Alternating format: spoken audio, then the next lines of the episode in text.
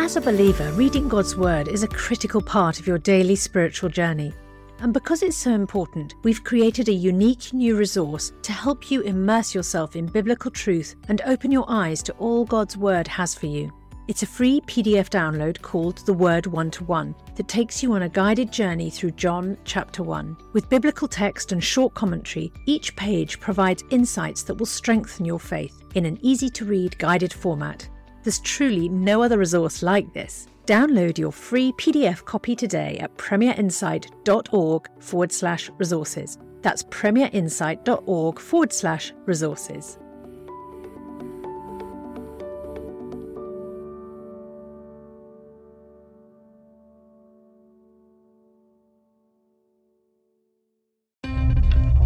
Pretty much universally, social science suggests that many of the institutions that we hold dear that shape us, that provide us social support, a huge amount of this used to happen anyway inside of these traditional religious structures, and there really has been nothing to replace it. We're talking about what the self is here. I mean, atheists believe in the self.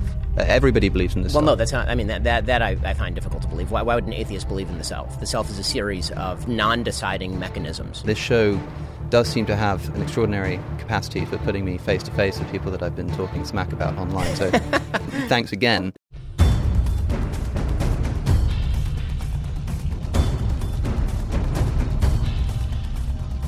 Welcome to The Big Conversation, part of Premier Unbelievable's roster of shows brought to you in partnership with the Templeton Foundation. I am your host, Andy Kind. Today, we are talking about a uh, very interesting topic. The question is Is religion good or bad for society? And I've been joined by two uh, very dapper chaps. Ben Shapiro and Alex O'Connor, who some of you, most of you maybe, will be completely aware of. Ben Shapiro is a prominent American conservative political commentator and columnist. Okay, so far? So far, so good. a graduate in political science from UCLA and the Harvard Law School, Ben has authored over a dozen books, including the number one New York Times bestseller, The Right Side of History How Reason and Moral Purpose Made the West Great. He is co founder and editor emeritus of The Daily Wire and host of the aptly titled Ben Shapiro Show, which in 2021 was ranked in the top 10 most listened to Apple podcasts. He also has a YouTube channel with over 6 million subscribers. Kudos to you, sir. Joining Ben today is Alex O'Connor. Alex O'Connor is a YouTuber and host of the Within Reason podcast, a philosophy platform designed to present philosophical discussions in an accessible format. A graduate of philosophy and theology from St John's College, Oxford University, he is also an international public speaker and debater, having defended his philosophical convictions against a wide range of experts across multiple continents, and whose online video material has been viewed more than 70 million times. Is that true? It might be more now, actually, depending more, on, on, on more uh, than 70 million times. that was written. yeah, that's great. Well, it's great to have you both. Thank you both for taking the time. And uh, for both of you, I'm a long time listener, first time caller. So hopefully, we're going to have a, a lot of good stuff uh, to say. We're talking about religion and society and um, how they interconnect. And we want to know really, and I'd like to get this settled once and for all at the end of this conversation so nobody else ever has to discuss it if we can. Is religion good for society? Can a society hold together if there are no underlying beliefs that everybody shares? And we're going to be exploring what both of you believe are the most important principles undergirding any civilization. What are the foundations of morality and ethics based on? So, without further ado, let's let's start. I'm not going to go into backstory too much because most people will be aware of, of, of who you are, and there'll be a lot of uh, fanboys and girls out there watching. Um, but let's talk about something that Ben you have um, spoken on, and Alex you have responded to. This idea of the atheist delusion. Ben, could you sort of concisely, if you can, um, talk about what you mean by the atheist delusion? Sure. So I should start off by saying I don't actually think that it's possible to prove the existence of God. I'm also not a believer that you can disprove the existence of God. I don't think that logical argumentation is going to get you there one way or another. And so I'm not going to try and do that with, with Alex today because I think that if people would have been able to provide dispositive proofs, then people would believe them. And if people were able to provide dispositive proofs that God does not exist, then people would be more apt to believe those as well. The, what I think is a, an atheist delusion is that it is possible to live ideologically purely in a way that does not rely on fundamental faith principles. When I say faith principles, I'm not going to make the claim that those faith principles are direct from Sinai or that those faith principles require the New Testament, for example. I'm going to make the claim that there are a bunch of principles upon which we base ourselves that are external to what we know about nature and evolutionary biology. And that many of the things that Alex does in his daily life, for example, are going to be things that rely on principles that are external to a philosophy that would assume a lack of the supernatural, a lack of the the extra natural. Um, so some of those principles, for example, are free will. So every day we get up, we believe, virtually all of us, whether we whether we say we believe it or not, we actually act in ways that that betray the idea that we believe that we have control over our own actions, at least to a certain extent, and that that control makes a difference in the world.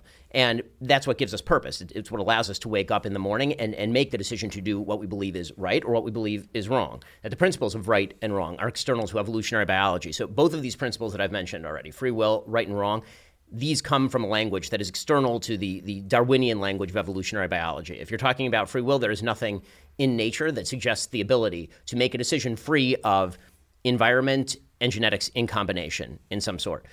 The same thing is true of right and wrong. The idea that there is a right and there is a moral wrong that we can reason our way to. Another principle that I think that you're obviously very big on. It's something that you rely on all the time. Your entire podcast is is based on the idea of reason.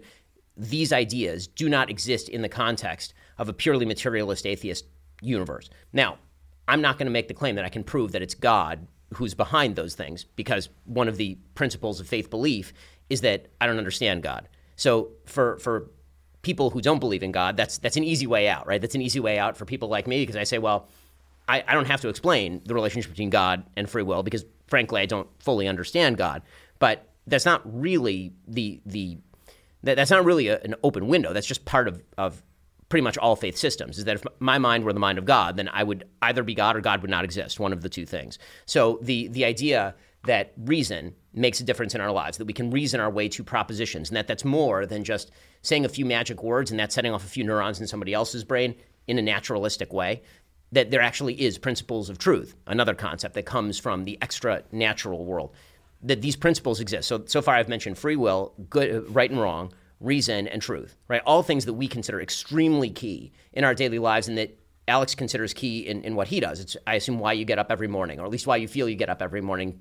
You know, what, what, what gets you up to do your podcast? It's because you want to say things that you believe are reasonable, are going to convince people to act in a better way, or I assume not a worse way, that, that get people to, to change their lives in some way in a self motivated fashion that's not merely in a, a, sort of Pavlovian response to circumstance and environment. So if I were going to talk about the atheist delusion, that's what I would suggest is the delusion that, that, that an atheist can use terminology that is drawn from a world that is external to atheism for itself. And again, that's not an argument for God, even. That's just an argument against atheism. Again, I think the, the arguments against God are, are are fairly compelling, and I think the arguments against atheism are fairly compelling. This is one of the things that I've said to Sam Harris, um, and I think that the difference is that most people who believe in God have expressed doubts, and a lot of people who are atheists tend to be more religious in this way than many of the people who are God believers. Well, well, something's certain: we don't do uh, cold opens or soft starts here on the big conversation. Alex. Well, I am glad to begin on a point of agreement with you, Ben. That uh, yes, if there is no God, there is no free will. But I think that's because of the truth of, this, of, of, the latter of those statements. That I suppose the biggest criticism that I made of you in a, in a video response that I made to the atheist delusion, and, and this show does seem to have an extraordinary capacity for putting me face to face with people that I've been talking smack about online. So thanks again. By the way, I should say it, it's a great video, and everybody should watch it if they haven't. Well, uh, i am going to put that. Uh, put that in the description. I think that that glowing endorsement. Uh, the principal disagreement that I think I had with you, Ben, is that there was a subtle, or not so subtle, implication in my view that yes, uh, with no God, there's no free will. But somehow having God can solve this problem. I mean, you said a moment ago that you don't think you can establish God's existence through reason alone, but uh, assuming that you do believe in the existence of free will, you think it's a real thing that you have. Yes.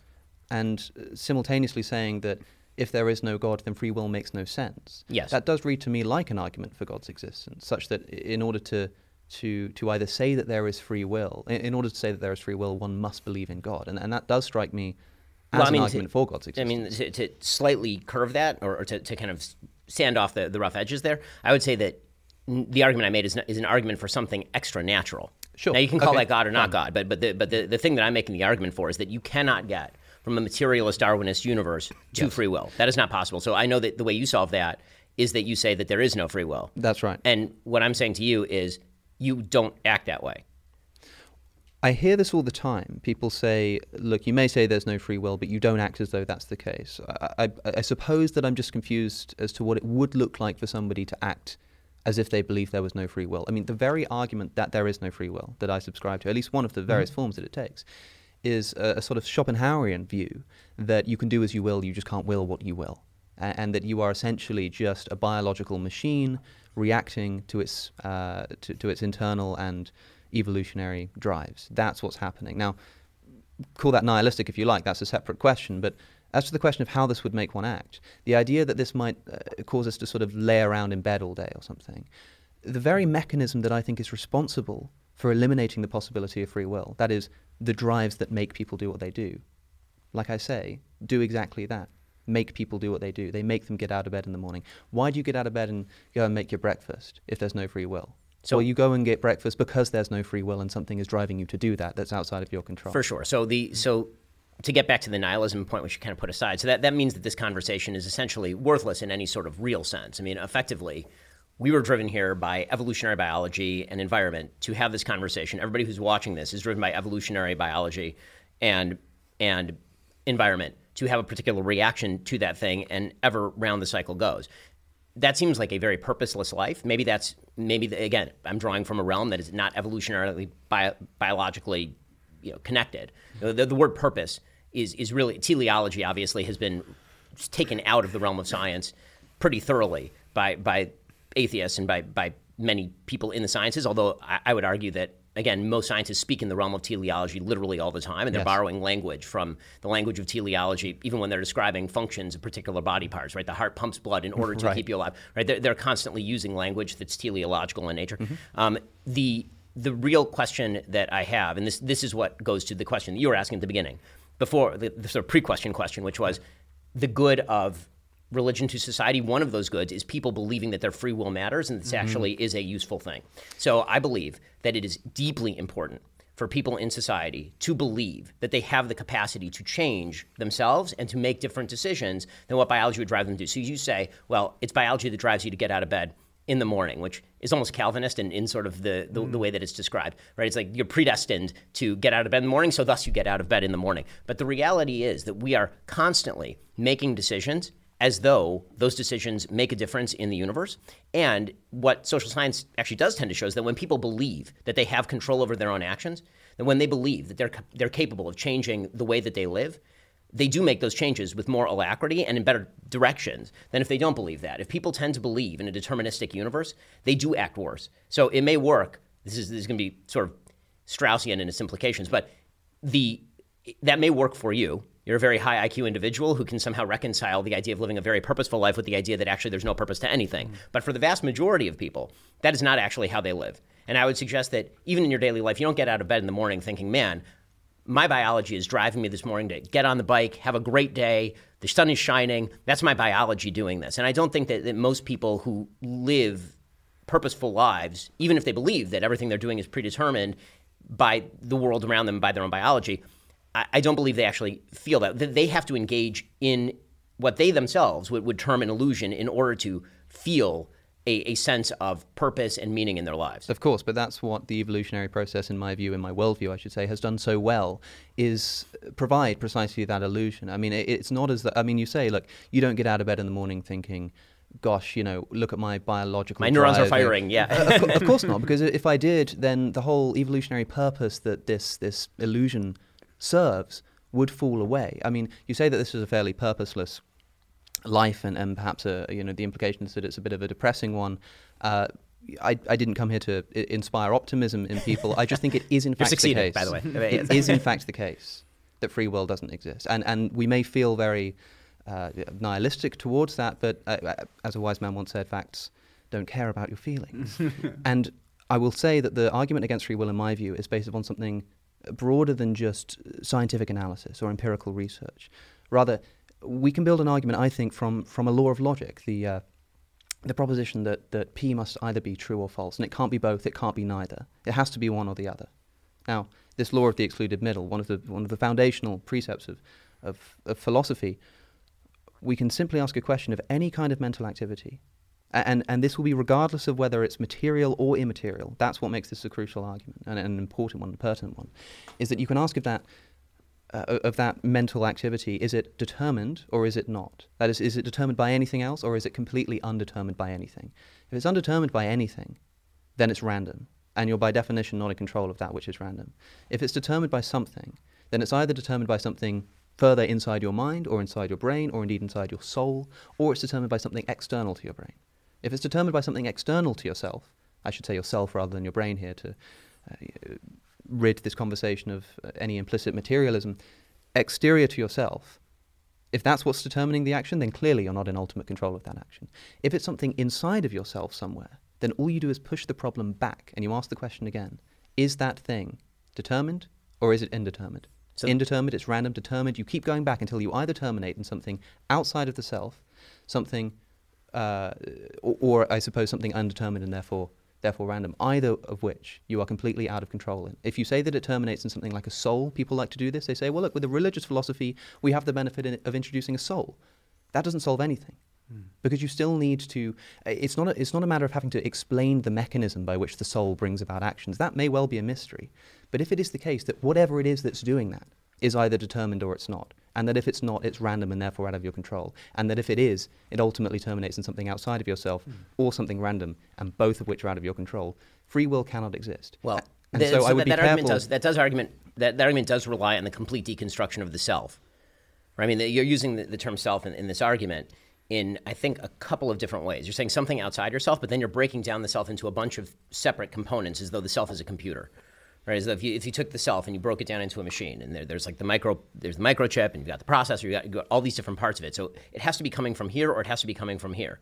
But I think the very idea that we have of ourselves as selves is as a deciding being, and so the the attempt to carve that down into so which parts of the deciding being, that is an avoidance strategy.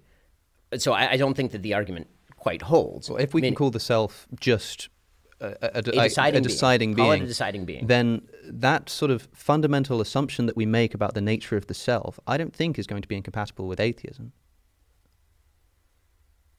How so?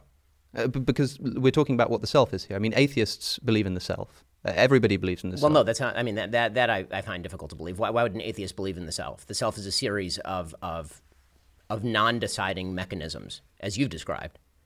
I see that your view of the self is, is an atheist view of the self, a, a meatball wandering through space, as I've put it somewhat colorfully. The, the sort of Spinoza idea that, that you're a stone that's been thrown, and, and you can comprehend that you've been thrown, but you're a stone that's been thrown, and that's just the way that it is. Why would there be in atheist philosophy such a thing as a deciding self? The deciding self, the deciding being, is external to the idea of an evolutionary cause, because uh, it, it, it, again, it, the, the very word deciding suggests uncaused decision making. And you've just excluded it through your own philosophy. Uncaused decision making. I, I, suppose is a concept that I think is unintelligible, and, and therefore, if there is if there is an unintelligibility of the self on atheism, I suppose the, the thrust of the criticism that I made to essentially every point you made in that video, except for uh, the argument from motion, is that what you're saying to me, if it applies to atheism, I think simultaneously applies to theism as well. How so? An, an uncaused decision. I mean, what is the process by which a decision is made? Ah, it, but now you're but now you're you're falling into the, the same sort of argument that I excluded at the beginning, which was I said that the beauty of religion is that there's a bunch of stuff I don't understand. Hmm. So I can't explain to you how the uncaused self makes decisions. Well, then I can't explain to you how the uncaused self exists on an atheist. But you have framework. a burden and I don't. Meaning that I, I don't think that's the case. You, you do though. I mean, the, the, the simple fact is that you are the one who's claiming that a reasonable materialist universe is the cause of all. And so, if that's the case, you do have to explain the mechanism in a way that I certainly do not. My entire philosophy rests on the on the positing of an entire realm of things I don't understand in terms of their interaction with the world. Now, as I said at the very beginning, that leaves me a giant escape hatch. I'm not going to pretend that that's not a giant escape hatch. It, it acts in practice as a giant escape hatch. It also tends to act as a fundamental principle of faith, right? Again, in, in every moral realm, right? When, when we get to the problem of good and evil, right? One of the big questions is well, how can God allow evil to, to take place in the world? And the fundamental religious answer, as it has been for thousands of years, is my mind is not God's, which is a giant escape hatch. It also happens to be true from a religious point of view. So, if I may, that there are uh, two sort of escape hatches here. There are two appeals to mystery going on here, and it seems to me that what you're saying is something along the lines of uh, my appeal, my my simple appeal to mystery here is disallowed in the way that you're allowed to appeal to this Yes. this, this mystery because I'm the one making the claim. I think that in No, the not because I'm the one making the claim, but because the, I'm the one with the burden. you know, I- In the context of this sorry, discussion, I'm, I'm, missing the who's the you and the who's the the I in yes, a sense, but yes, I, see what, I see what you mean. I'm, I'm speaking for myself there. Sorry. Um, if in the context of this discussion, this this began the the subject which you, I think is the first one you bring up in this video, free will. Here's this thing that I think exists, and on the basis of its existence, think entails the existence of a god, or, or at least points to the existence of a god. I shouldn't say entail. And then when I say that I don't think that the, the concept of free will is, is uh, intelligible, and you say, well, how is it intelligible on atheism? And I say, I'm not sure it is, but it's not on theism either. And you say, well, there's my escape hatch. I can appeal to mystery. I don't think the burden is on me there. I think you were the one who's making the claim that free will does exist, that there is this mysterious property of the Mm, universe actually, that's that not- that's not true. escapes this, That- so, determined or cor- indetermined dichotomy. And then when I say that this is uh, this this is unintelligible to me, and and based on what I see to be fundamentally appeal to a law of logic, suddenly I'm the one making the claim. I'm the one with the So- burden who has to do the proving. No, the I actual, don't the actual that way. claim that I originally made, if you if you recall, was a conditional claim. Mm-hmm. I did not claim free will exists, therefore God. I claimed if you believe free will exists, it cannot exist in a materialist universe. Now Mm. you say, okay, fine, it doesn't exist in a materialist universe. I don't believe in free will. Yes. That's fine. That's totally plausible. As I said right at the top here, Mm-hmm. I'm not going to prove to you that God exists today. What I am going to say is that the vast majority of people throughout nearly all of human history have believed there is a thing called a self. It is a Yes. deciding self that makes these decisions. If you are a person who believes that, you're right. It can't exist in your world. So I'm not saying that it does exist. Maybe it doesn't. Maybe you're right. Maybe you're totally right. And all of this is just mm-hmm. a series of chemical firings. That's quite plausible. That's fine. What I have said, and this is the argument that, that hasn't yet been rebutted, is the is the that society does require an extraordinary number of people to believe that they are capable of making decisions for the good or for the bad. Because, hmm. again, not everybody is you. Not everybody is capable of waking up in the morning, putting one half of their brain on hold, the, the side that says, what I'm doing today doesn't matter, and we are all going to wind up in the cosmic nothingness of space anyway, and the sun's going to explode and eat the earth. Most people don't function that way. Hmm. And so, a, a functional society, a society that actually works, relies on people actually believing that their fate is in their hands. And the way that people tend to understand that on a day to day level is I get up in the morning and I make a decision whether I'm taking my kids to school today. I get up in the morning and I decide whether I'm giving charity today. I get up in the morning and I decide whether to go to a job today. Because the truth is that for, for a huge number of people, and I would say this is true for virtually, not virtually all, many, many, many, I would say the majority of people, if they were informed since the time they were small that their decision making process does not exist, there is no decision to be made. Whatever's going to happen is going to happen. Those decisions have no moral weight in the universe because the universe has no moral weight. There is no way to create a functional society on the basis of these premises. There may be, there may be a Platonic world where philosophers you know, can, can think about this in the gardens of their imagination and feel great about it, but that, that's not actually how society functions, not for children, not for teenagers, not for adults. Yes. And we're going to go on and talk about that in the second section. Um, I had free will to ask any of the questions I've had written down here, but I just didn't want to. I didn't want to stop either of you. It's been breathless and captivating. I'm sure you'll agree.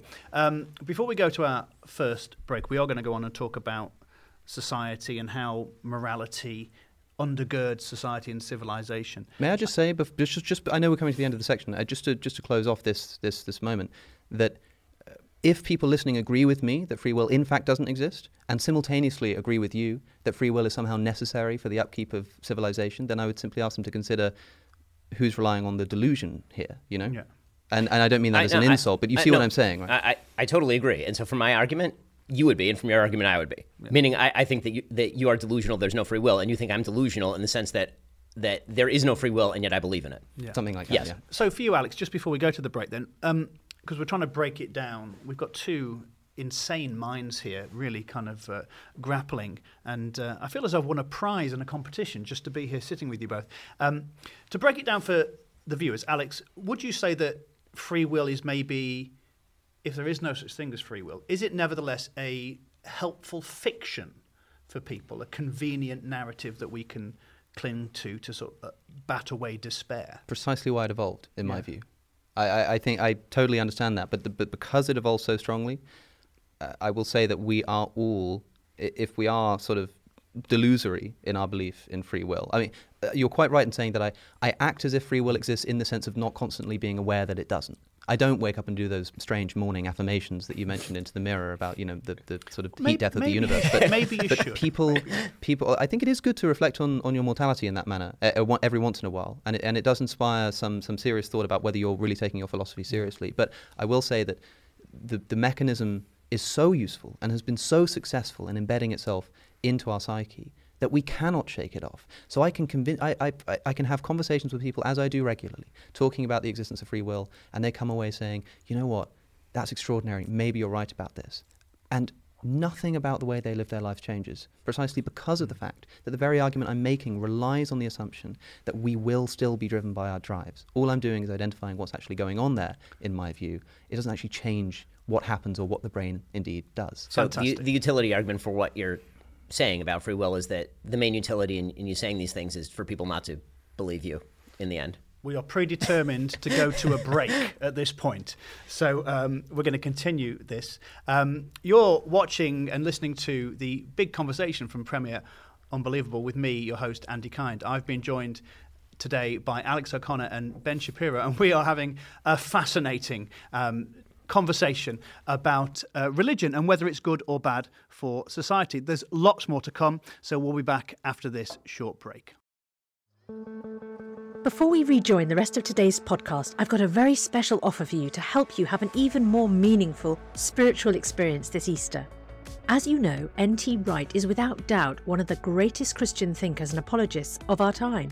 And some of Tom's answers to questions about Jesus' death, resurrection, and return are some of the most poignant and thought provoking. That's why we've created a brand new downloadable devotional resource that's perfect for the Easter season featuring these questions and Tom's answers. This five day devotional journey titled Jesus' Death, Resurrection and Return is only available to friends like you as our thanks for your gift today. And remember, your support is truly critical to help keep resources and podcasts like Ask NT Wright Anything and Unbelievable going strong, because this ministry is completely funded by friends like you. So please give the very best gift you can today and make sure to download your copy of Jesus' Death, Resurrection and Return devotional at premierinsight.org forward slash unbelievable show. That's premierinsight.org forward slash unbelievable show. Thank you.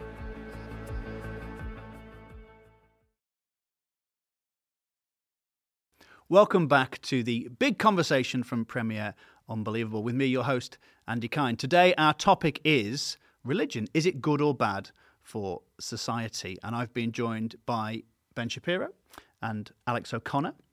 And uh, in the first section, we basically solved the problem of free will. That's, that's done. No one need write on that ever again. So, congratulations. Um, that's another credit for you. Yeah, I think on the delusion point, we, we terminated in something like, "And I know you are, but what am I? Correct. Yeah. Yep.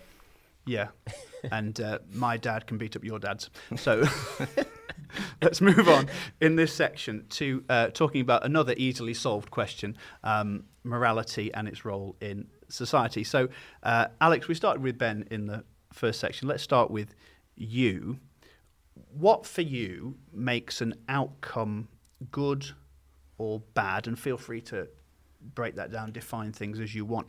And how do we determine what is good and acceptable in society? Here is where I may disappoint you and potentially excite Mr. Shapiro in, in that I, I don't have a good answer to that question. I- In in that, obviously, attempts have been made for a long time to ground God, uh, to ground good uh, outside of God.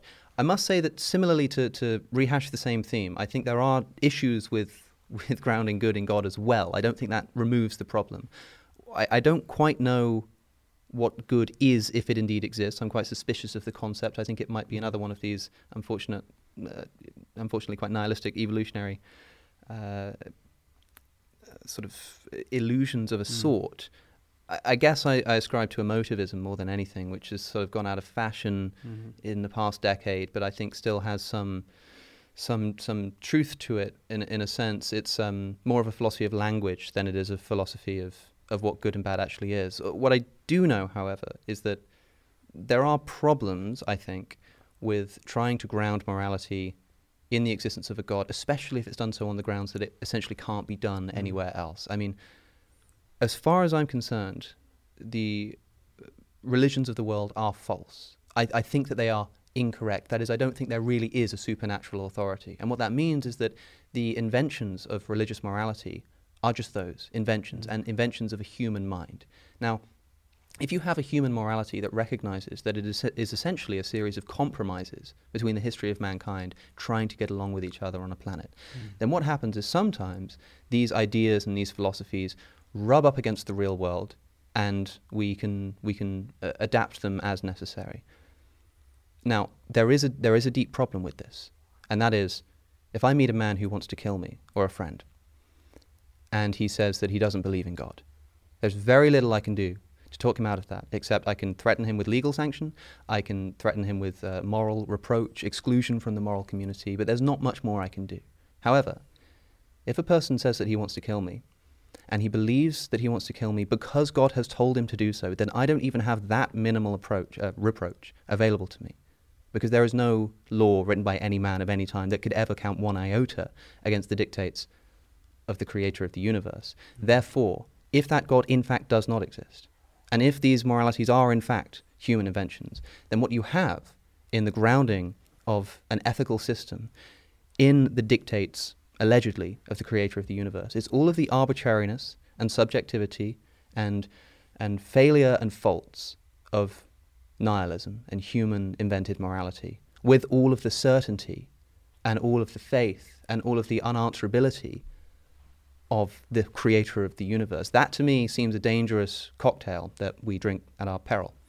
So, so many things there, and, and so much that you're saying is, is quite brilliant. I actually thought you were going in a different direction with that last example, which I'll explain in a second. So, yeah, to, to start with the, the very beginning, obviously, the the idea of right and wrong. Uh, so there, there, are many problems with the emotivism. Alasdair MacIntyre does a good job sort of breaking down the problems with the emotivism. Um, but the the sort of idea that there has to be certain there have to be certain moral absolutes that are beyond contention, and those moral absolutes have to be universally accepted. You can ground that, I suppose, in a sort of descriptive universe. The problem is that to go back to your example, which again I think is a really interesting one, if a man comes to kill me, I think the, the, the real question of religion versus non religion in the utility sphere here is is it more likely that a man is going to come to kill you being a, a devotee of a religion that says that he must kill you? Or is it more likely that a man is going to kill you out of self interest because he is not a devotee of a, of a God who says that killing is wrong? So if you are faced with these two alternatives, uh, to kind of remove your example one step. The question is why the man has come to kill you. I mean, that's that's the, the your premise is the man has come to kill you because God told him to, and so he can't be dissuaded by force. Agreed. We see that full scale in the real world on a fairly regular basis. It is also true that over the course of human history, men have come to kill one another on the basis of self interest in extraordinary amounts of the time.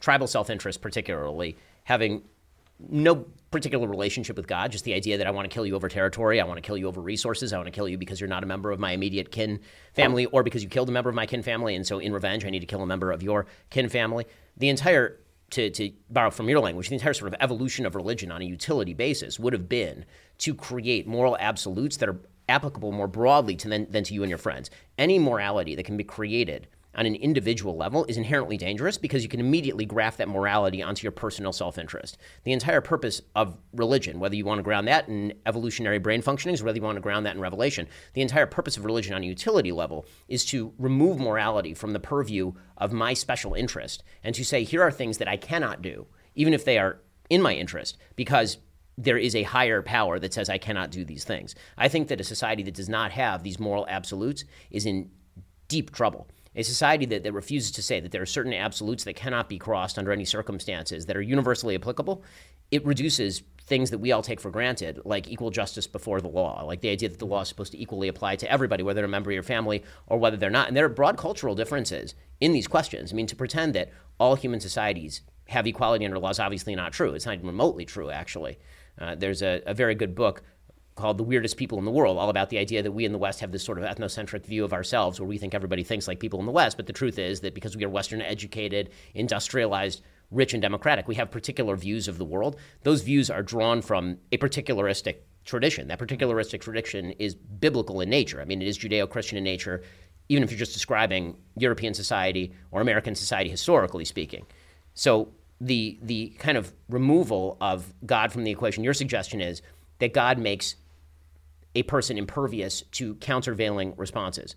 And my answer is yes, God does make a person impervious to countervailing responses, including the evils of one's own heart, if you truly believe that God is standing above you, telling you not not to do that thing. And again, social science tends to bear this out. People who believe that that God is is above them tend to give more charity, for example. People who tend to live inside religious communities, in religious within the religious community, and I, again, I'm not going to pretend that I think all religions are equivalent in their in their truth propositions because I don't. I mean, I, if if I did, I wouldn't be wearing a yarmulke, right? so that's just what it is.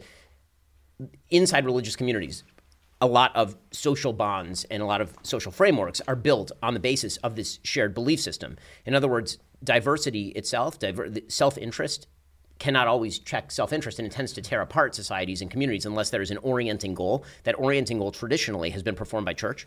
It's been traditionally performed by the idea that you are serving God together. And because of that, people build these, these social bonds, including the institutions of police, for example, to, to prevent people from, from killing each other, because we now all agree that killing is wrong. And so we ought to have a third party that we can actually give the power to, to, stop, to stop that killing. So again, I think that the, the question of utility here is one of whether you think that the chief danger is that people are going to believe in a God who tells them to, mm-hmm. to kill in, in God's name, or whether you think that the chief, the, the chief danger is in man's own heart, and that man is going to be driven by his own self interest to commit murder and then call it something else. I think it's all very well and good when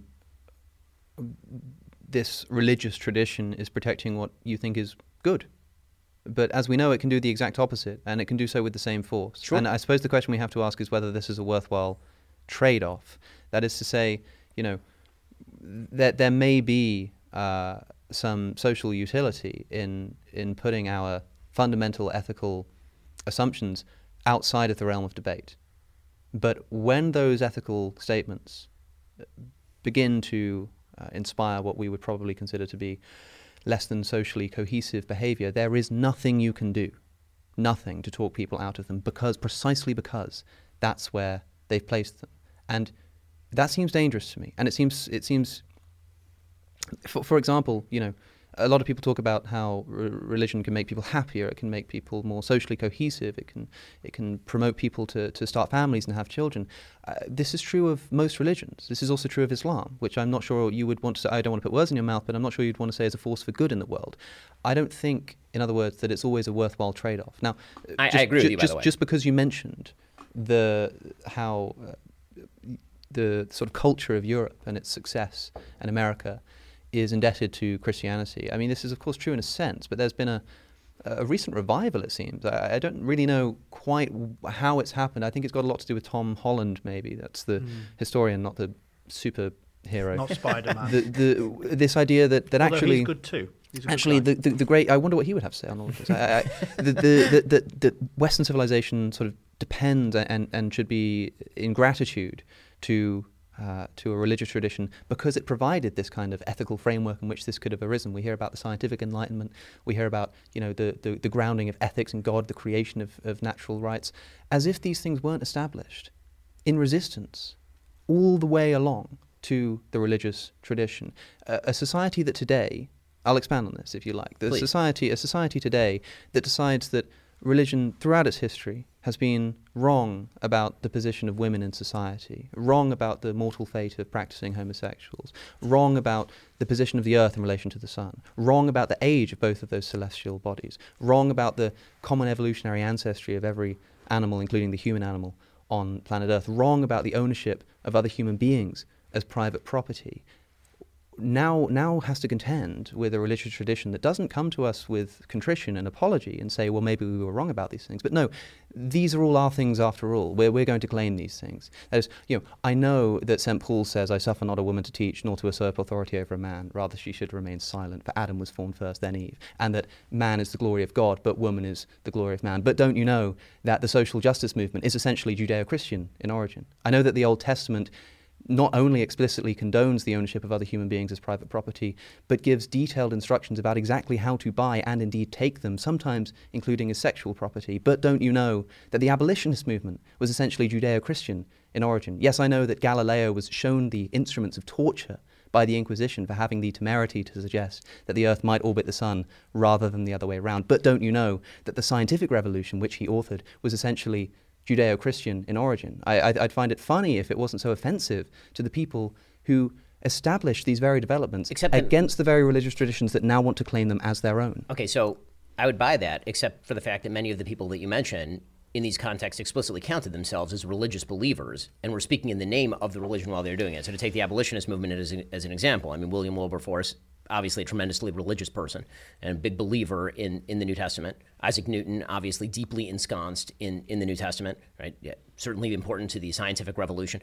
The, the, the point about religion, and this is why when I wrote my book, what I have to name the title now and plug myself because that's the way you that works. the right side of, yeah, the right side of history. The, the, the, reason that I talked about how reason and moral purpose made the West is because I think that one of the fundamental precepts of at least Judeo-Christian religion is that when God gives a text or a set of ideas to human beings, He expects us to use our reason to apply to those texts. And so the the sort of evolution of interpretation is part of the religious tradition. I mean, that's always been the case in in my religion anyway. So I can only I, I, I always hesitate to speak on behalf of other people's religions because I don't know them nearly as well as I know my own. Mm-hmm. Uh, so when I when I talk about sort of the application of reason to tradition in the religious tradition, obviously we have books and books and books of texts discussing and debating these very ideas, and the idea of religious debate has always been central to the idea of Judeo Christian religion, and when it hasn't been, it's been seen as repressive and has spawned then other Christian movements that then argue with the original movement and, and end up yes. generating in almost Hegelian fashion and, some new form of, of interpretation. And, the, the point that I'm making is that outside that framework, it doesn't exist, meaning that, that once you, if if the argument is over interpretation of particular biblical verses in a context in which there is a God who puts certain moral precepts beyond human judgment, those arguments you can have without threatening the entire social structure. What is very difficult is to have a social structure at all in the absence of fundamental moral precepts that are presupposed by everyone. And I think one of the reasons that you're seeing a, a, sort of revival of this idea that religion is very important to the West is because one of the things that we have seen is that as religion has become less important to the West, we've seen declining birth rates en masse. We've seen rises in suicidal ideation. We've seen especially over the last 10 years, tremendous, tremendous individual atomization, certainly an extraordinary amount of less social connection. Right? All of these things are things that, frankly, used to be provided by church and these social institutions that, again, were oriented toward a single purpose. So when, when you talk about the idea that I'm going to put aside the free will discussion because I think again, there's it's easy to get caught up in the reversion to the argument that I was making before when you were saying that you know can you argue the man out of out of stabbing you to, to use your framework, I mean, you can't argue him out of doing anything. I mean, you're, you're, you're going to say words, the words are going to have an impact, but you can't argue him out of, out of doing anything. But not, not, not to get back into a, a topic that we've handled, free will is done. I, I, yeah, the, I, am not going to, I'm not going to answer that, although hopefully people will know from what I said before that I, I think it's still sensible to say you can argue somebody out of something. Um, the first half of what you say there uh, in so many words, I think, what I was saying before, which is that yes, this goes both ways. That is, mm thanks be to God when He is able to provide us with the grounding for resisting oppression and throwing off tyranny. Yeah. But what about when the same God is used to justify the exact opposite? Uh, right, but you're going to, the, all I'm saying is that, this goes both going, ways. I, and we'll, and we'll going. But you're going to have to weigh in one side or the other. We'll meaning also, that we'll, in terms of utility, right? You're building yes. a society. Let's say that, that I won't say you're God. Let's say that you are master of a society and you get to build that society. Mm one of the things that presumably you are going to do is you're going to build in certain things that are untouchable, right? There's going to be certain moral precepts that you're going to build in that are untouchable. And how are you going to justify those things to people such that they are going to believe you? You're going to either have to use compulsion, or you're going to have to use some sort of other argument that is that is so strong that they are going to overweigh their self. I mean, this, there's a reason why Voltaire suggested he didn't believe in God, but he hoped that his maid did, so she wouldn't steal the silverware. Yeah, that's an interesting uh, indictment on the position that that theists don't say that atheists can't be moral, right? Uh, when when people when people have this argument about morality, atheists can certainly be moral. Well, often oftentimes people have this have this uh, misunderstanding of the argument. Christopher Hitchens did it best in saying, you know, we don't need divine permission to be good and all of this. Fine, but as you say, you don't need uh, you don't need to believe in God to be good, but you need to believe in God to to ground that goodness. But then when you have to when you when you sort of casually throw in this this statement by Voltaire, I don't believe in God, but I hope that my maid does. Mm. That implies that actually maybe you do think that without the belief in God, somebody isn't going no, to. No, I think that Voltaire thought that he was good, meaning that Voltaire was, was, was, an atheist and thought that he was good. But his point was sort of back to the Straussian Platonic point. His, his point was that he hoped his maid believed in God because without that belief, she wouldn't be able she, to act Right. So, so another, because again, when we're arguing on the basis of broad societal utility, one of the things, so I, I happen to be in the happy position of being able to argue that what I think is socially useful also happens to be true. Mm-hmm the question I'm asking you, and I think that's what a lot of this conversation is, is whether you think that what is socially useful is actually false or an evolutionary illusion. And I think that, that that's kind of the position that you're taking, unless you want to mm. argue that generally speaking, religion is either not evolutionarily adaptive, which would be a hard position to actually take. Well, I think it must be, it, otherwise, it, otherwise it wouldn't exist. Or you would have to argue that it's even if it's adaptive, it's of no general benefit to to humankind and and or and or is an illusion, right? Yes. I mean, that, that's the position that you're taking. So one of the things that I'm enjoying about the conversation is that I don't think either of us are going to argue each other in anything, but it is clarifying what exactly the lines of the division are. Yes. To to backtrack a moment, um, because you said more than one thing in, in what I just responded to. You also mentioned. Uh, well, you talked about Isaac Newton being a Christian. So, I mean, people were were astonished discovering his private notes to find that he spent more time talking about theology than than he did science. This is this is certainly the case. But I, I do think it's worth pointing out when uh, people like to to notice that the originators of the scientific revolution, in particular, were believers in God. There are a few things to say on that. First, we don't know what Galileo thought in his heart of hearts, and part of the reason for that is because despite tripping over himself to say, now look, I don't think Scripture is wrong. Now look, I, I, I believe in God and I am a Christian and I believe in Scripture but maybe the Earth orbits the Sun, his life falls apart. Mm. So suppose he did secretly have doubts about the existence of God. Do you think we'd ever have even found out about it? And that's an unfalsifiable not, argument. I think so. I think not a chance. In other words, but the, the lack of in other words, makes it difficult in other words, making a counter argument. In other words, let's not be so maybe confident. He did, maybe he did have a secret diary, but in I have words, no proof that he had a secret diary. What I'm diary. saying is, let's not be so confident about this. The second thing to say is that these men, if that's what they were remembered for, that is their theology, then they wouldn't be remembered. Mm. Thirdly, is that just on, on the minor point that people often like to point out that, well, the, the originators of the scientific revolution were religious, and so science can't conflict with religion.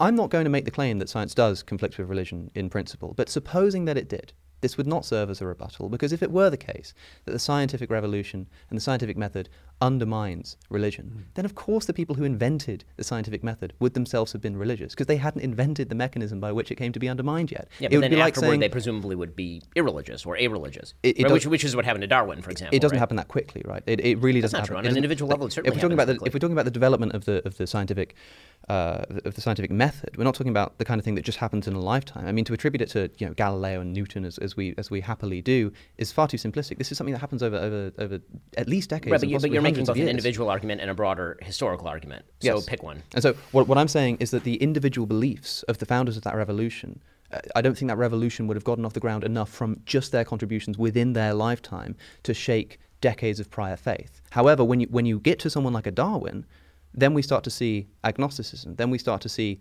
people having their doubts. And then when you get into the modern era, uh, a- atheism uh, uh abounds. And so, in other words, if it were the case that this thesis, which, like I say, is not right. something that I'm that I'm defending here, I'm just sort of rebutting the rebuttal to it. That is, if it were the case that the scientific uh, method were, were this, this king of undermining religion, then I think we would expect the fact that those who invented it to have been religious. It would be like saying, isn't it amazing that the person who invented the motor car didn't own a motor car before that?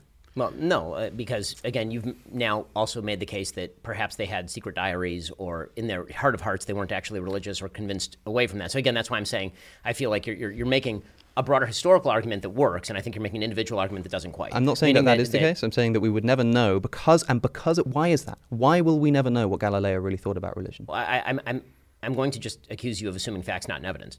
I mean, like, let's I, move it like, away from from because Galileo. again, like, uh, uh, for, for, I don't want to get into the mind of Galileo, nor do I, I care very much. But the the reality is that many of the people who were the progenitors of the scientific revolution and participants in the scientific revolution specifically were searching for something higher because they thought that that was their godly duty to do so. Mm. I mean, this has been true since the time of Roger Bacon. I mean, the, the, the idea that, that you have people who are specifically seeking out the nature of the universe because there's an understandable again another religious precept. There's an understandable universe that god has created and your mind is a reflection of certain truths that are in that universe. These are all non-materialist atheistic concepts. That was the basis for virtually all of science including the origins of the scientific revolution. Now you can make the argument very easily. I mean i make it all the time because i have to metaphoricalize the, the beginning of genesis for example mm-hmm. that, that the, the words of genesis don't jibe with the with the words of, of science when it comes to the age of the universe, for example. And obviously that's true, which is why both Maimonides and Aquinas are talking about in the Middle Ages the oh, idea yeah. that if science comes into conflict with religion, you're either getting one of them wrong or you're getting both of them wrong. Hmm. And so the, the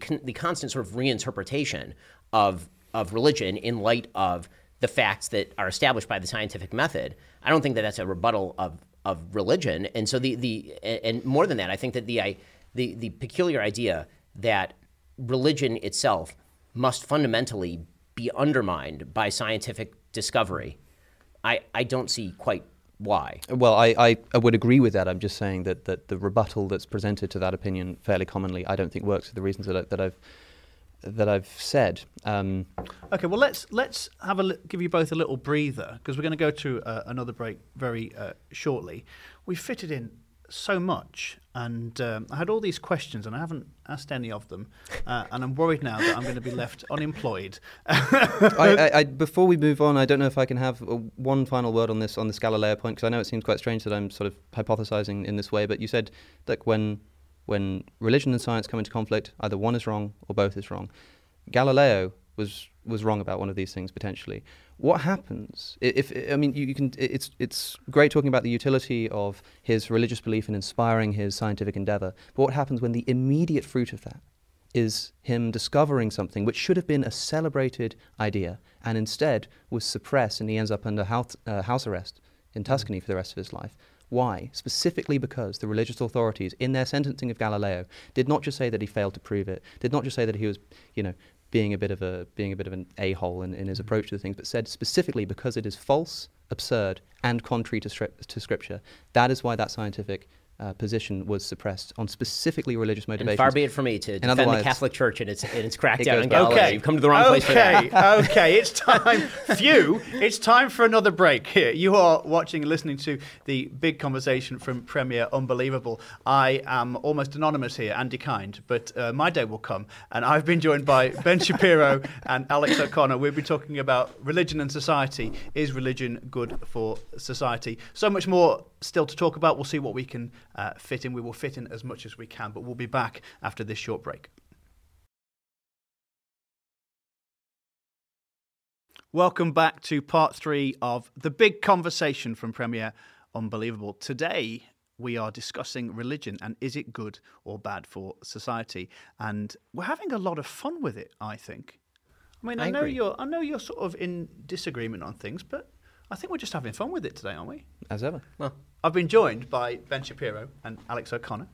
And as I say, we're talking about religion and its role in society. One observation I've got from uh, watching you guys talk, I wonder whether religion is being used as a bit of a, a catch all term. You know, there is no summer festival where Ben and I would meet up because we're religious and have a beer together. You know, plenty of Buddhist people don't even believe in God. So we probably don't have the time to unpack it now, but religion is maybe not a helpful catch all term at all points. I wonder whether, when we're saying religion in this context, we mean the Judeo Christian worldview. But it's interesting, you know, I, as a, as, a, as a Christian, there's lots of things I agree with Ben on, some things I disagree on. Lots of things, as a, an Englishman, that I agree with Alex on, and, and other things that I wouldn't. Spelling. So, yes, spelling, abs- absolutely. It's aluminium. Uh, anyway, um, I just think that that's, that's interesting. I'm, I'm not trying to start this theist gang and gang up on you, uh, Alex, Alex, at all. But um, yeah, what do you think quickly about about that? When we're talking about religion, do we need to be do we need to be more semantically sort of accurate? rigorous yeah i mean Yeah. yes i mean uh, uh, again i'm i'm not here to defend every form of religion under the sun there there are various forms of religion ranging from things that you know, people in judeo-christian tradition would consider pagan to judeo-christian monotheism uh, to the distinctions in Judaism and Christianity, which are substantial, obviously. Uh, and so, you know, I, I do believe that there are right forms of religion or righter forms of religion than others. If I didn't, then I wouldn't be a particularist in my mm. religious practice or, or my religious belief. And so I do think that you know you're, you're, right to sort of boil down the question so that people don't end up defending things or being forced to defend things that they wouldn't defend. I mean, you mentioned before Islam. I'll, I'll say more radical forms of Islam because again, I'm, I'm one thing that, that, I tend not to do as a religious believer is simply take people's texts at sort of face value mm-hmm. because the reality is that very few people in religious circles take their text at like the I can just pick up a Bible, read it, and now I know everything that's going on in the Bible. Value that, that really is not how the practice of religion works. I tend to actually judge faith by faith practice uh, more more so than I do by by trying to read somebody else's book and then figure out exactly what they're saying mm-hmm. uh, because I've seen people do that enough to, to my religious practice to, to sort of object to it. Um, but yeah, of course, mm-hmm. I think that you would have to talk if you're going to talk about the value of religion. You should be more specific. I will say that the value of religion more generally, if you were going to talk about it in just mm-hmm. general terms, meaning belief in supernatural things that can't be explained by yeah. a materialist universe, the social cohesion point would be the best case in favor of religion is that, yeah. that virtually every study ever done has shown that social cohesion relies on a common orientation among people in order to build commonality between people. There are really only a few structures in, in mm-hmm. human history that do that. One is a kinship structure. The problem with kinship and tribal structures is that they pretty quickly devolve into tribal warfare upon other members yeah. of, of different tribes. One of the things that, that religion has done is an attempt to universalize, universalize that beyond the immediate sort of tribal self-interest that we discussed a little bit ago. Uh, and again, pretty much universally, social science suggests that many of the institutions that we hold dear that shape us, that provide us social support, uh, that provide us friendship structures, marriages, that a huge amount of this used to happen anyway inside of these traditional religious structures, and there really has been nothing to replace it. Mm. And so the the sort of breakdown of those structures, you could make the case, I suppose, for the breakdown of those structures, but there's been pretty much no replacement for those structures in secular society, and it's it's creating some pretty significant strains on societal bonding. Great. I suppose so I do have two, two ask, things to I'm say. I'm going to ask you, yeah, I want you to say both of those things, but I want to ask you, Alex, can secular societies potentially achieve the same level of social cohesion as religious ones? Uh, potentially, maybe. I don't know. That seems to be an empirical question, uh, insofar as we can have empirical data on social cohesion as, as a subject. I, I, I wanted to, I, I, suppose, in response to that question, mention um, the history of the United States as a constitutionally secular nation, presumably the discussion there devolves into whether America can be described as a Christian nation or not. But based on what you just said a moment ago, before we maybe get into that, uh, you, you said, of course, we need uh, more specificity is, is hardly ever worse than, than less and that you're not trying to defend all religious traditions. And then you say, but look, this idea of there being a God and there being an unalterable authority and a moral author of the universe is itself valuable, and, and w- without it, there are all kinds of societal, uh, all kinds of societal discohesion comes about. In that case, for example, I, I, wonder, and I hope it's not a crude question, and it's one uh, sort of stemming from genuine interest. Would you would you rather uh, uh your child comes to you and says, you know, I, I think I'm going to convert to Islam, or said, I, I don't think I believe in God anymore? As a Jew, I'm, I'm fairly indifferent on the question, meaning that my priority is for my child to remain a Jew, and mm. which direction they go from there is of, is of much less interest to me than, than staying inside the religious tradition that I believe is correct. Okay, maybe I should rephrase to say, uh, suppose that you know half of the U.S. population immediately, right now, and half of let's say the let's say half of the Christian population. So it's not to do with right. Judaism and it's and, and it's not to do with your own family. Half of the Christian population in the United States are immediately going to convert today to atheism if you press this button, or to Islam if you press this button. Which one which one would you press? So I'm going to ask for more specificity sure. in line with the conversation. So which form of Islam are we talking about, and which form of atheism are we talking about? Because they come in various strains. But meaning, like, uh-huh. the, if, if, if we're just starting from the premise of no God or Islamic God, that actually is not enough information. Because as I say, I'm not judging people yes. based on their faith propositions nearly as much as I am based on their behavior, which I think they base on faith propositions. Well, so, let's say this is the only thing that changes. Uh, you press this button, half the Christian population become convinced that there is no real God of the universe.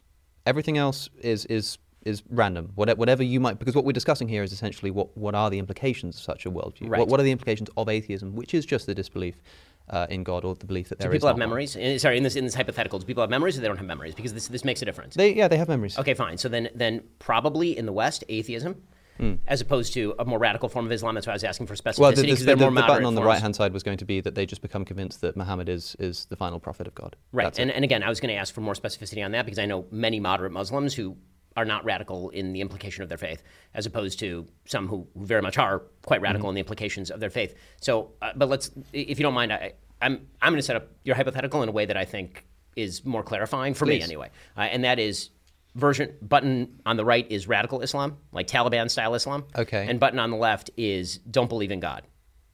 Uh, Well, I mean, you can do that. I, I- No, the I- reason I'm doing that is because that elucidates that that elucidates a difference that I think is being obscured by the simple sort of belief in God, not belief in God question. Meaning that the cultural heritage of that, that's why I asked if people have memories or people don't have memories. Mm-hmm. Uh, if people have memories, then that looks very much like secular Europe right now, which does have The cultural in the bloodstream a lot of. Judeo-Christian values in a way that, that Yes. would not be true if you were without memory. Right? Would I rather that a child found in a forest be raised in a moderate Muslim household or be raised in a secular communist household? or a secular atheist household, if I may say. Again, from which tradition? Are we talking in the USSR? Are we talking in Britain? Like, what, what are we talking, We're talking about, about? Britain. Okay, so we're, talking. Well, we were talking about the US, but let's- let's say Britain. In in in Britain, um, depends on the strain of Islam. If we're talking about like a, a liberal form of Islam, which do exist, then probably a liberal form of Islam. If we're talking about a fundamentalist form of Islam, then then probably a secular strain of, of Britain. Fine. The second point uh, was to say, uh, I mean, you mentioned not wanting to just to take scripture at face value, and I understand that the difficulty of, of taking scripture essentially out of context and, and trying to take a literal approach where a literal approach isn't supposed to be uh, isn't supposed to be taken. I mean, people forget that the Bible is a is a collection of books rather than a book with, with lots of different With an oral tradition and all the I, I saw yes. I saw a video once of, of somebody trying to, uh, to to use the Bible to disprove the divinity of Jesus by quoting the book of Job, saying, uh, "God is not a man that I might question him." God is not a man, you see, and, and I thought not only is this in the mouth of Job, but also you know I, that's the kind of thing that we want to avoid. But it does seem to me that there are some things within religious scripture that do need to be taken uh, seriously and do need to be taken essentially at face value. Uh, that is some of the some of the very specific legalistic commandments of the Old Testament, for example, or, or of the, the Hebrew Bible, I should say. Uh, the, these are not uh, when people list these and say that these are potentially morally problematic and, and may have done something towards hindering, for example, like I mentioned earlier, the abolition of slavery in the United States. Of course, there was a great deal of religious influence on both sides, as, as which is something that I've already mentioned. But don't you think that this problem could have been solved a lot more easily if there had been a stronger religious tradition of opposition to the ownership of other human beings? Why can't that have been the case? Okay, because so- Scripture quite explicitly condones it. Right, and, so- and, and, and, in fact gives you the details of how to do Yes, it. That- so- that- that's something that couldn't have been done, in other words, because you've taken Now I get this, to do Talmudic law. So this here's, moral so here's principle the, that's placed outside of, of, uh, of re- uh, meaningful debate. Can Right. w- before we move on, can I ask, where are we getting these buttons from? Are they from Amazon? You know, the, you press one and everyone's an atheist. There's this wonderful thing Are that these that- available on the market? that I think you both need to use uh, in, in, in this conversation, which is imagination. oh, right. so let's uh, so uh, as far as why didn't the bible prescribe the perfect world as i would see it or as you might see it and the answer is because two two reasons one as stated right up top i'm not god i assume he has different logic than i do Mm-hmm. two the bible is in an inherently problematic position in the sense that on the one hand it's trying to divulge important truths for all time. At the same time, it's talking to a people of a particular time. Yes. And this is this is a well-worn tradition inside Judaism. So to take the slavery example, there is no mandate to hold slaves in the Bible. Right? There are lots of mandates in the Bible. Many, many mandates. There's 613 of them according to my religion, right? That's why I do all these weird things that I do. Um, but the but one of those mandates is not to hold slaves. Right? And so the idea of there was a society that existed at the time of the Bible in which slaveholding was not only ubiquitous, it was universal, and which was true for virtually all of human history. That's right. And could be justified not just in terms of religious scripture, but in terms of Aristotelian thought. Right? I mean, the, Yes, the, the, the, great philosophers we like to cite in the in sometimes in the secular tradition are big fans of slavery, and that's true virtually up until the 18th century. Yes. Uh, so the idea would be is this verse attempting to woo people away from a tradition of slavery or to humanize the slaves? Or is it attempting to reinforce that by making it harsher and more difficult? And that's why actually one of the things i enjoy doing in, in terms of how i study the bible for example is i like to look at contemporaneous religious texts of the time. So i like to study the bible alongside for example hammurabi's code. And it's really interesting to notice the differences and where the bible is liberalizing hammurabi's code for Yes, example. Absolutely. and so the and so the idea that a divine revelation has to be has to be given to human beings who are capable of following that in the time. Again, that, that's part of the difficulty of of I think rebutting religion in a certain sense because again, it seems wiggly, but it really isn't in the sense that if you believe, as I do, in a God who spoke to human beings in some form or fashion and has to speak to them on a level that they can understand, in ways they can understand, Hmm. then that immediately is going to discount the ability to do a lot of very radical things that have that would have appeared radical in 1200 BC, but now appear to be commonplace for us. Yes, I understand this argument, and I, I've heard it many times. I must say that it seems strange to me that God does seem willing to completely and utterly condemn uh, a bunch of other practices, including, by the way, imaginary crimes like witchcraft, just done away with entirely. And even if it is the case that God, for some reason, couldn't just say, couldn't even hint at the idea that maybe eventually we should be moving towards the abolition of the idea of owning human beings as private property, he just had to he condone at it, but- but I, yes. I still think it's the case that he would not permit a flat immorality, and I think you would agree with that too. And so when I when I open the Old Testament uh, or the Hebrew Bible, and, and when I look at the texts saying that uh, you, you if you lay siege to a city, you can you can kill if if the Lord delivers it into your hand, you can kill the men and the women, uh, but keep or you can kill the men and keep the women and the children and the and the and the livestock as plunder, as Deuteronomy says, and and uh, the, in the very next verse, uh, sorry, the very next chapter says that, you know, if um, if you see a good-looking woman, and, and I'm not I'm not interjecting that. If if somebody finds an attractive woman, Yes, if Yefat To'ar is the actual Hebrew. Yeah. then then they can take them for themselves, and if they want them as their wives, and they they take them home, they shave their head, they cut off their fingernails, they give them 30 days to mourn Mm-hmm. their old husband, who you may very well have just killed, and then you can take them as your wife. When Numbers 31 has Moses instruct the, the slaughter of the Midianites, saying, Kill all the men, and this time the women get killed too, but not the women who haven't slept with a man. And why might that be? And it says that you know keep them for yourselves. And uh, I, I hear all the time that this is some kind of liberalizing process. Maybe it's because you know these these people wouldn't survive on their own. It's some kind of protective measure to make sure that you're you're looking after them. If that's the case, then why does it only apply to the virgins? That seems a little bit suspect to me. You know, in in uh, it, it's sort of uh, scripture's littered with these with these kinds of with these kinds of well, problems. again, so to, to go back to the sort of oral tradition nature, and I don't think God would, would permit a, a proactive immorality, even if he can't, for some reason, abolish the practice altogether. If you well, see what I'm I saying. mean, the well, no, that last point I don't see.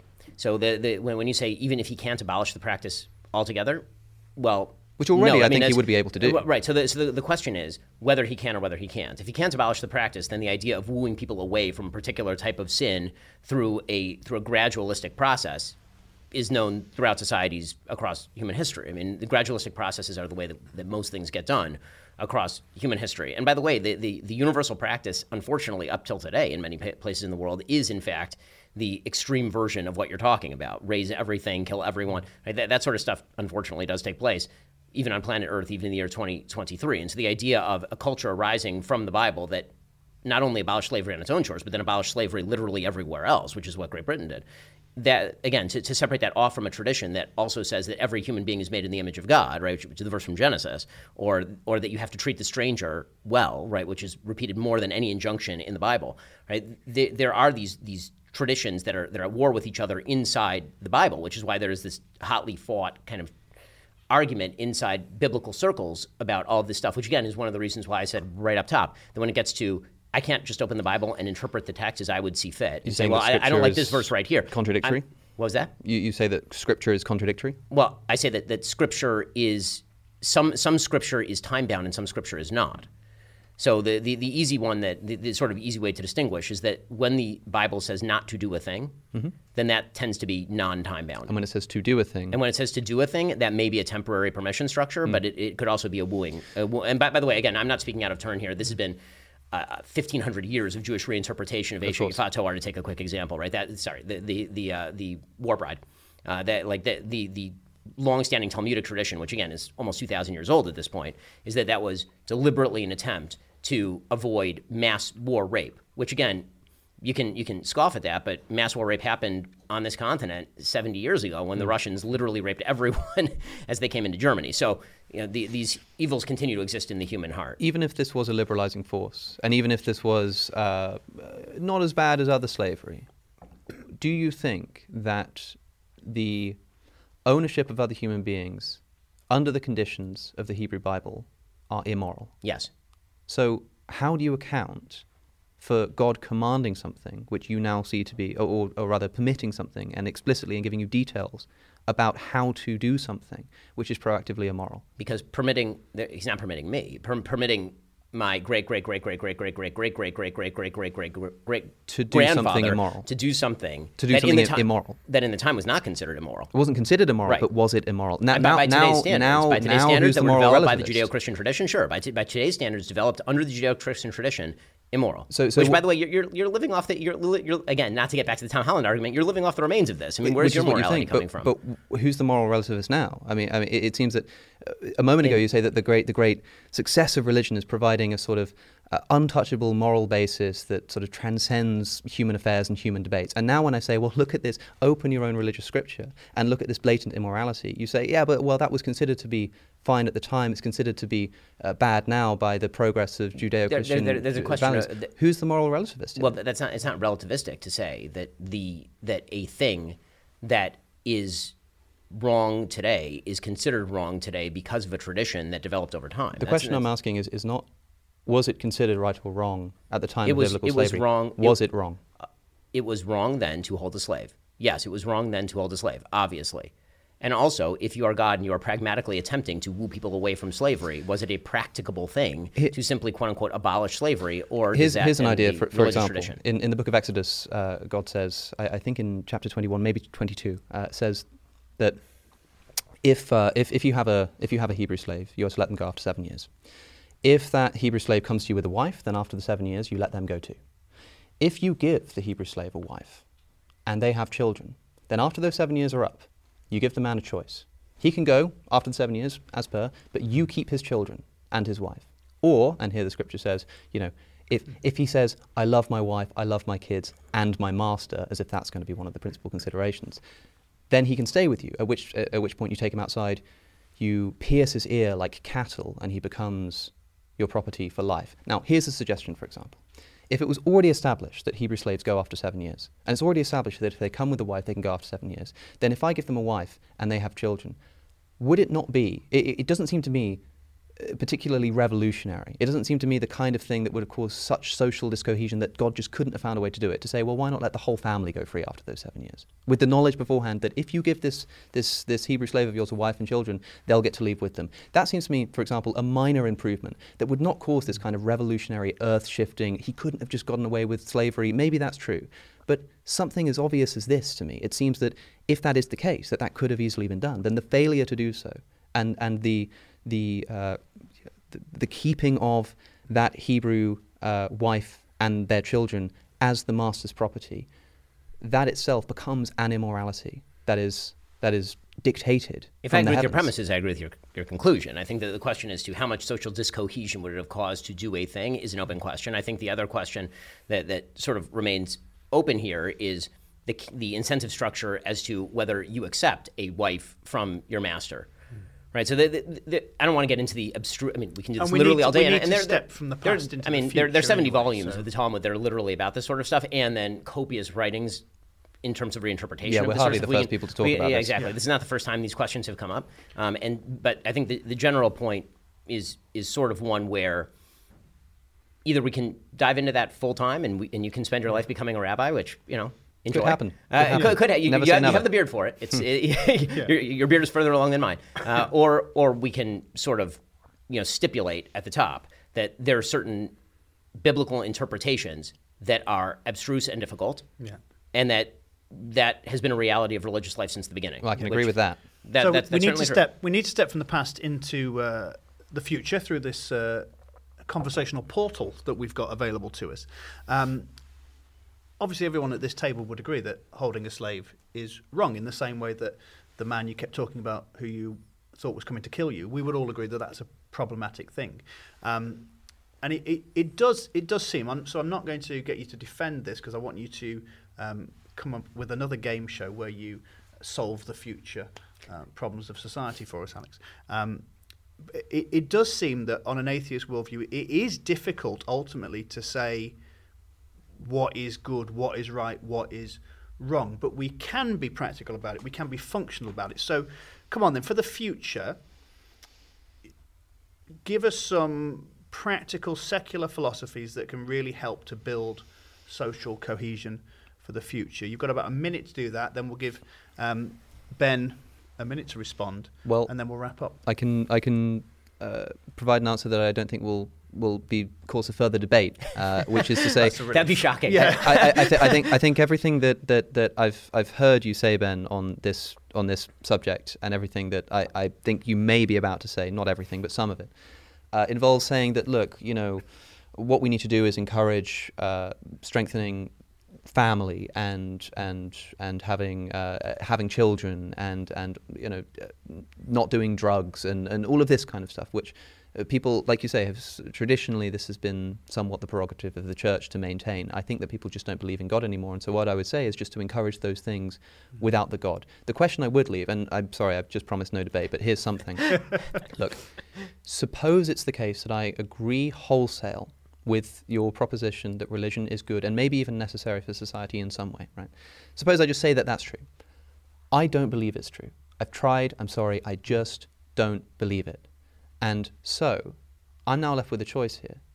I don't think it's true, but I become convinced that it's somehow useful or beneficial. What am I to do with this information? Mm-hmm. Am I, you can't just choose to believe in God. People say you can choose to act as though you believe in God. That's mm. kind of true until something really testing comes along. If you don't Yeah. really believe it in your heart, Yeah. you will falter at the first opportunity. How am I to raise my children? Am I to lie to them? Am I to say, well, I don't believe in any of this nonsense, but because I think it, you know, promotes a, a, a sort of non-replacement, um, uh, uh, you know, um, birth rate, then I'm, I'm just going to bring them up believing things that I think are false. Yeah. I, I don't think this can this can happen. It's amazing how quickly ostensible deontologists transform before our very eyes into utilitarians on this question that outgo the idea of being you know truthful and being honest and, and talking about things that you think are philosophically sound now it's it's it's essentially faith based and it's about trying to make as many people uh, you know the, the, the greatest good for the greatest number across society and societal cohesion even if you think it's false in other words me, I'm someone who is an atheist. I don't believe it's true.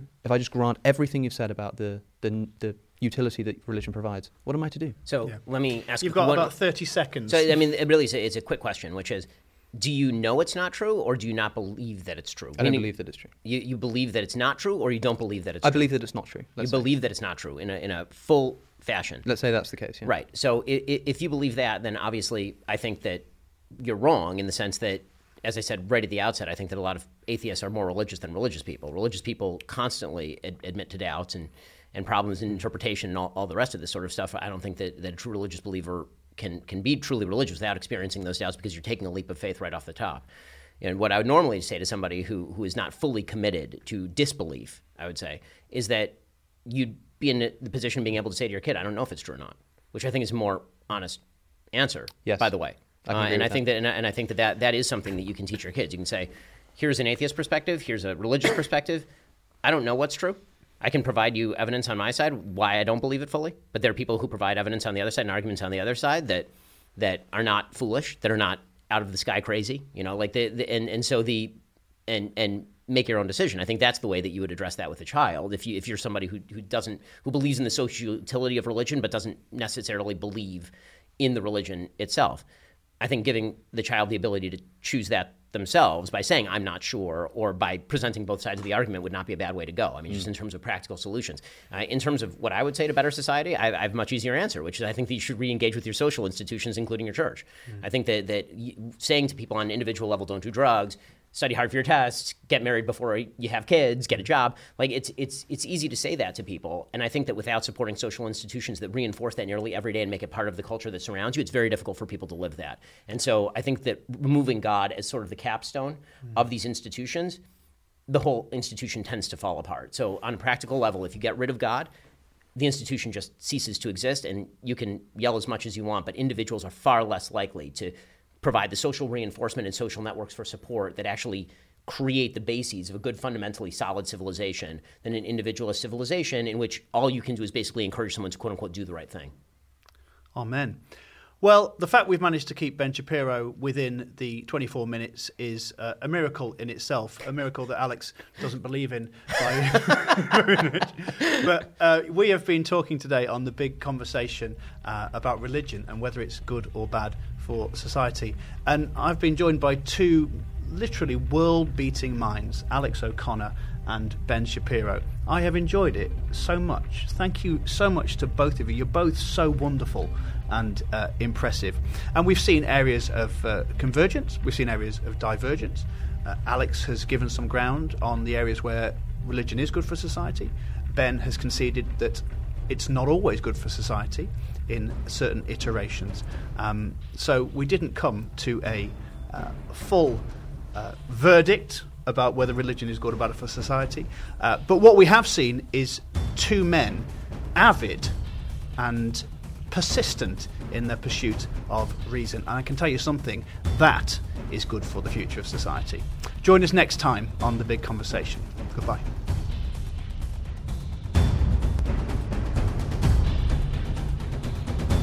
Thank you for joining us on Unbelievable, the show that aims to get you thinking.